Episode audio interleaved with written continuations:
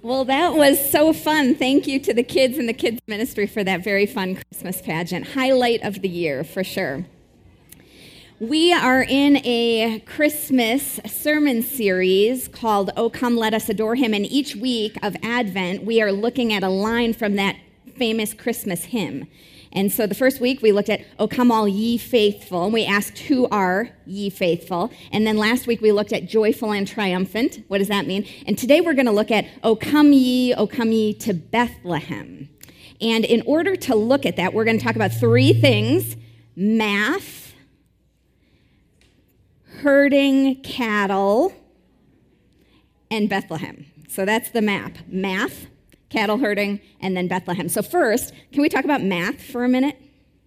Anybody here remember learning about bounded sets and centered sets in school? Yeah, all right. So, a bounded set kind of looks like this you've got uh, some dots outside and some dots inside. A centered set is about trajectory, it's about movement. And this picture kind of represents two different approaches to church two different philosophies on a faith community like ours.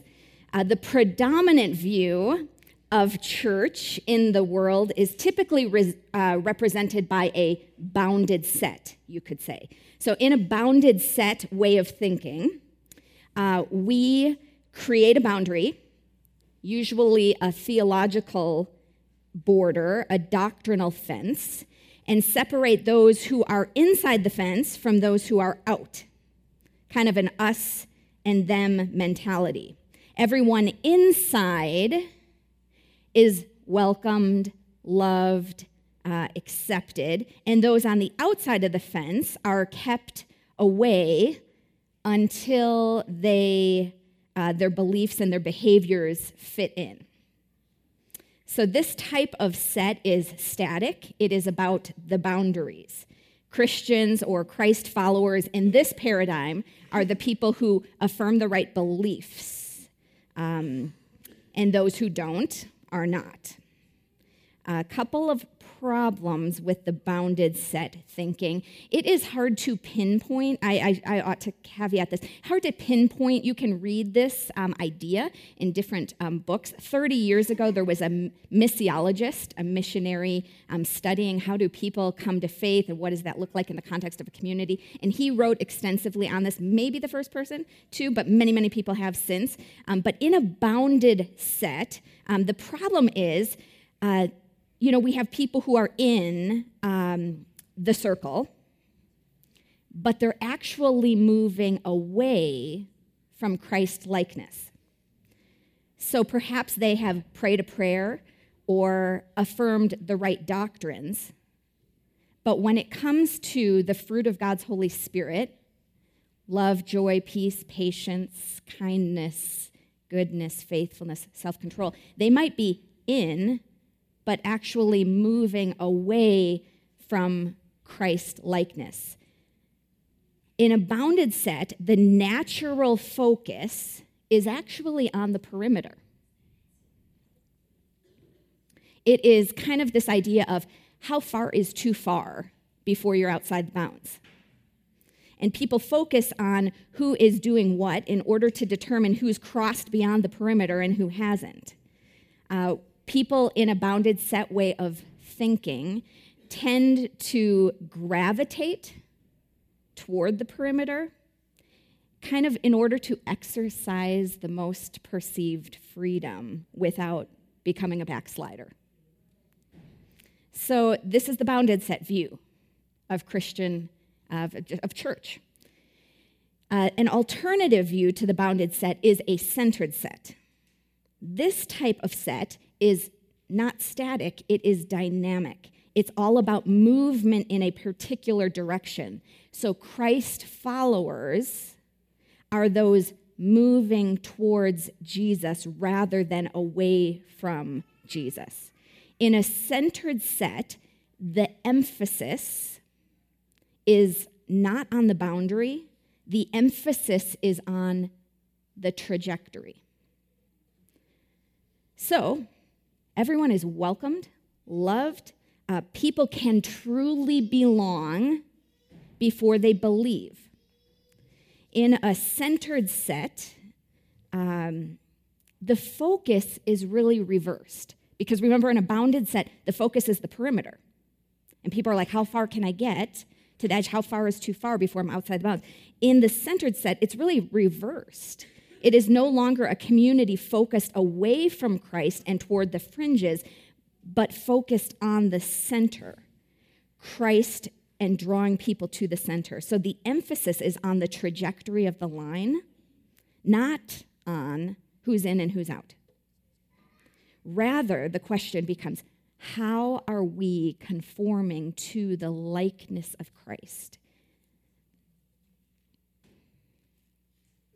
It's easy, I think, um, for us to sort of in all things today, including this, to slip into either or thinking. Like, we just want to say, like, the bounded set is bad and the centered set is good and done with the bounded set and, you know, in with the centered set. Uh, but I think this is more a matter of emphasis than one or the other. Because even in a centered set, discerning people have to ask what gospel are we moving towards? That requires definition. What Jesus are we moving towards? That requires definition. Uh, so, this is really a matter of emphasis more than anything. Uh, we don't want to fall into a trap of like trading one error. C.S. Lewis one time said, The errors of the world come in pairs. So, on one hand, in a bounded set, you have an error which is overly rigid boundaries. But if you swing so far the other way, you have no boundaries at all.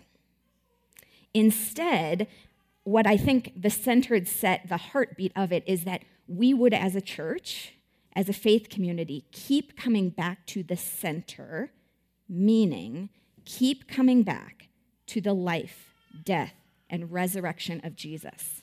And that's our center, and that's where we keep returning. Um, so, centered sets, bounded sets, that's a little bit of math. Uh, now, can we talk about cattle herding? Cattle herding. Okay, did you know uh, the difference between cattle herding here in the United States versus cattle herding, or sometimes, you know, animal herding in Australia and Africa? we talk about the difference uh, for just a minute? So, cattle ranchers here in the US tend to have corrals, perimetered fences, you could say bounded sets, to keep cattle in a defined area.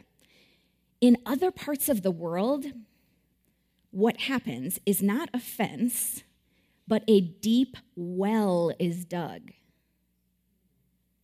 a watering hole.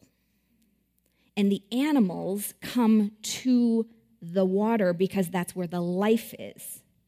So in Africa, in many cases, um, there will be one watering hole for miles and miles in any direction.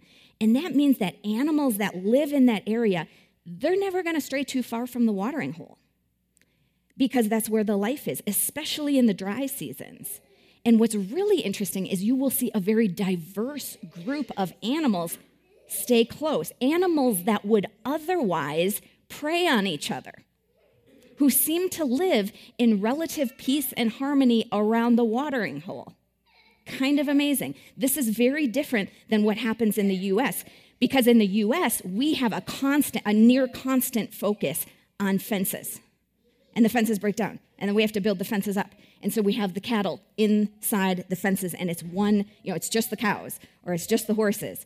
And uh, we go to enormous lengths because it spans such great amounts of land to keep these fences intact. A Western style corral is kind of like a bounded set. I mean, outside of the fence, you have wild animals. And if one of those wild animals gets inside, it's probably going to get shot, right? Um, if you want to bring a different animal in, you're going to have to break that animal before it comes in. Um, when it comes to these two models of church, I would just say we want to be digging deep wells of robust, missional, worshipful, Christ centered community that compel people toward Christ. And we talked about math, we talked about cattle herding. Bethlehem is the reason why. O come ye, O come ye to Bethlehem. What do I mean by that? Bethlehem is the place where Jesus was born. And uh, if you join us in 2020 on the Platt Park pilgrimage, the next one, we will visit Bethlehem. And I've been there a couple times. It's a highlight of the pilgrimage tour of the Holy Land for sure. Bethlehem is the place where Jesus uh, was born. Bethlehem actually means house of bread. House of bread. So I just want to look at two people who came to Bethlehem, the house of bread. And in looking at them, who they are, how they came, I think we learn some things about who comes to the table of bread and wine each week and how we come. Who comes to God, how we come to God. Who comes into the community of faith, how we come into the community of faith. So, um, two people, 500 years before the birth of Christ, two women traveled to Bethlehem.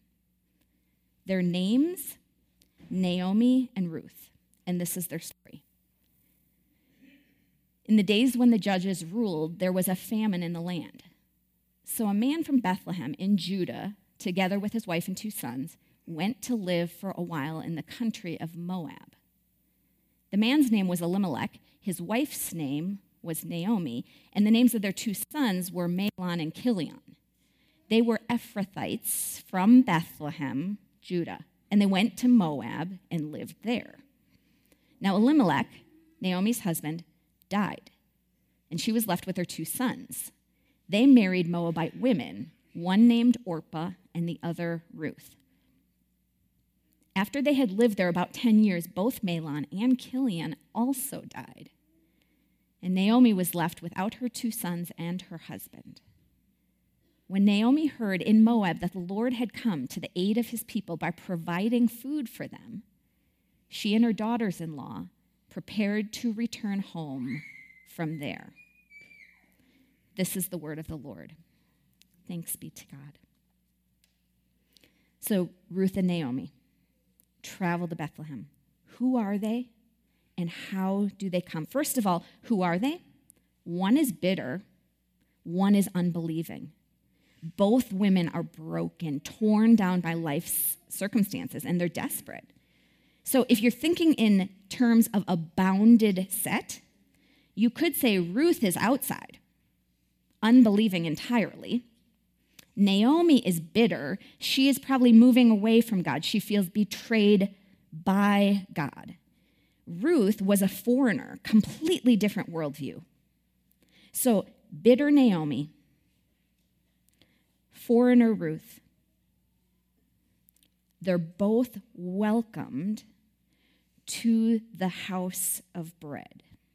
They are both welcomed to Bethlehem. And it is there that God heals them and nourishes them. It is there that God makes them whole again in the context of community.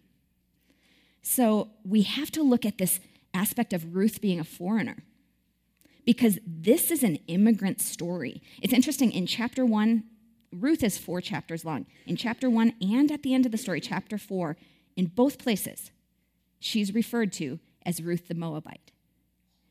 And there is convincing evidence to say that she did not shed her Moabiteness, culturally speaking, as she came into this community.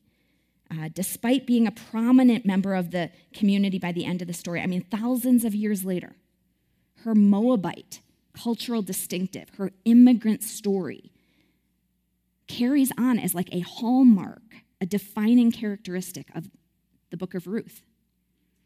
And it is a reminder to all of us that the call to follow Christ, the call to God's table, the call to be the church. It's, is not a call to sameness. We're not called to shed our cultural differences. Instead, we're called to embrace a common baptism in the Lord Jesus Christ. That's our unifying identity. But it is a diverse flourishing of community. It's interesting, at the very last book of the Bible, the book of Revelation, John of Patmos is talking about his vision of the new heavens and the new earth, the new creation at the end of time. In Revelation 7, this is the picture he paints. This is what he says After this I looked, and there before me was a great multitude that no one could count from every nation, tribe, people, and language, standing before the throne and before the Lamb. They were wearing white robes, were holding palm branches in their hands, and they cried out in a loud voice Salvation belongs to our God, who sits on the throne, and to the Lamb. It's going to look like a a diverse choir. That is the picture that is painted. So, who comes? Bitter, unbelieving, foreigner. How do they come? They come, first of all, through famine, through hardship, through the fact that life is not working out so well. And the same is true for us. Richard Rohr said, We do not come to God by doing everything right but by doing it wrong. They come through famine, through hardship, through the fact that life is not going well. The first line in the book of uh, Ruth is In the days of the judges, uh, there was a famine in the land. And it's interesting to see their movement from Bethlehem to Moab and back to Bethlehem, and to just observe there that the problems go, you know, with them sometimes we tend to think that if we just change the furniture on the deck of our lives, like the problems will go away. But sometimes it's not the house so much as the heart. Uh, sometimes we will flee a job or flee a town or flee a church because we think it's going to solve the problems in our lives, only to find the problems follow us to the new place. I mean, how often do I think, ah, if I just had this different set of circumstances, things would be different.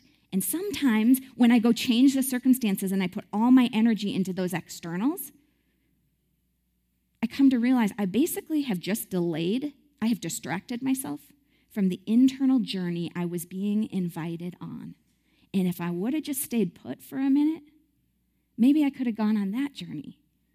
You know that journey of growing up? journey of shedding the ego, the journey of entering the second half of life. And sometimes we just want to mix it up and shake it up and go on to something different because all the energy of the first half of life about building an ego, about achieving and proving, it just keeps going into the second half.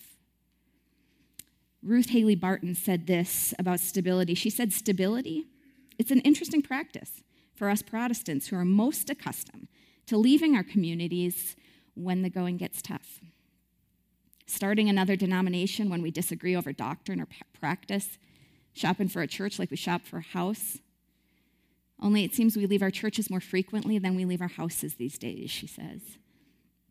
In the monastic tradition, the vow of stability is central, is central to a rule of life person promises to remain in that particular monastic community for life and to be shaped by the rhythms of that particular community. This commitment is understood as laying one's life down in its entirety, placing it in the hands of God. If we say to ourselves we will stay committed as long as commitment stays exciting and devoid of suffering, we're not fully committed. It takes discernment to determine am I just changing for change's sake? Because I think if I change, my problems won't, there'll be no problems over here? Or am I changing because of God's calling on my life, God's movement? This is something to discern. This is something uh, that takes prayerful community consideration. So, how did they come?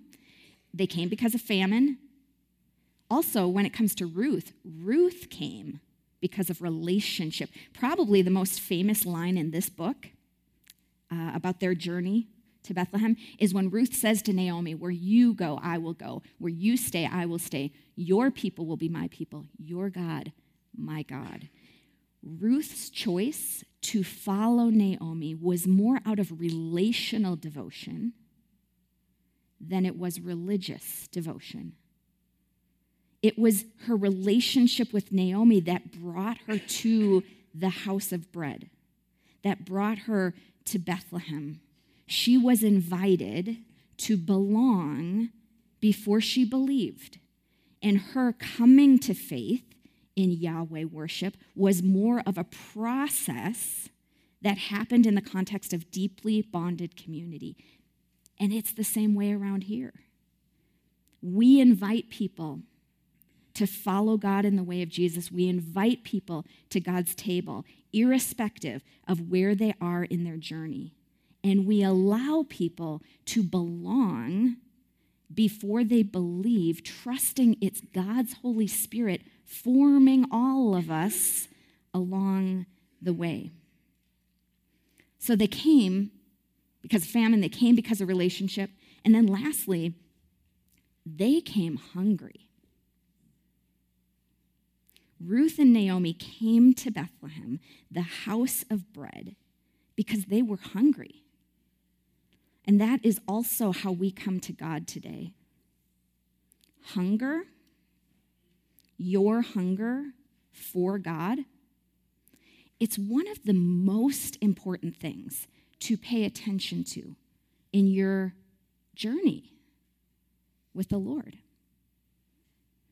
To notice where your hunger for God is fanned into flame and to follow that thread and to ask God for more of that. Because when you are hungry for God, you just want more and more and more of God. It is not work. It is not how we often think of spiritual disciplines because you just want more and more and more of God. I spent some time with a spiritual director this past year, and after our retreat, people would just ask me, like, how'd it go? How'd it go? And all I could really say was my desire for God is so much greater after that retreat and that time. To such an extent that for some time after that retreat, my natural physical body clock was just like waking me up at 4 a.m. It's unusual for me. I just was like waking up naturally. And I just wanted to go sit in my chair and let the Lord love me. There was a hunger, an increased hunger. We need to just pay attention to where that happens. And even that desire is a gift from God. It's not a formula like, oh, you do these things and then you're going to have more. Even the desire itself is a gift from God. But I think in our lives, it's just good to pay attention.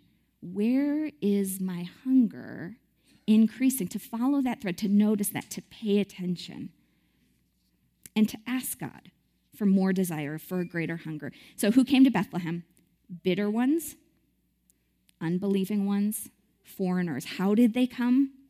They came because of famine, came through relationship, and came hungry. And that is also who comes here.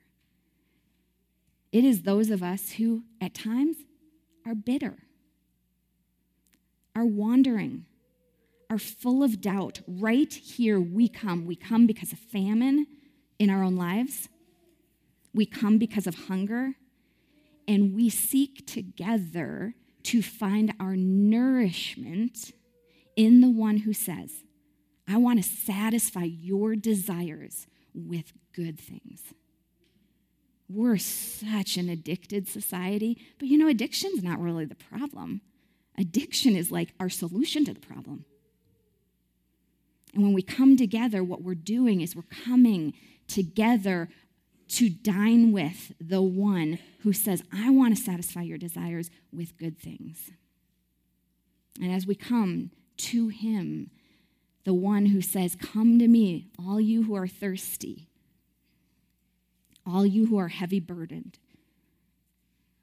And then, as we come to him, we can sing and we can sing wholeheartedly, O come, all ye faithful, joyful and triumphant.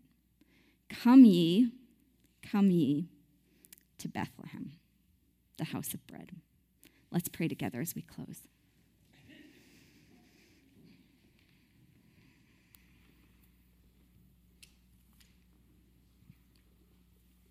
God, we thank you for your presence, that no matter uh, how we come, you invite us to come to you. And God, I pray that more and more you would make us into people and into a community focused on you.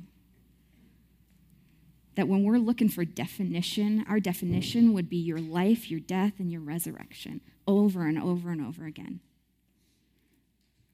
Thank you that no matter where we're at, you welcome us to come. And so we do, we come. In the name of the Father and the Son, and the Holy Spirit, we pray. Amen.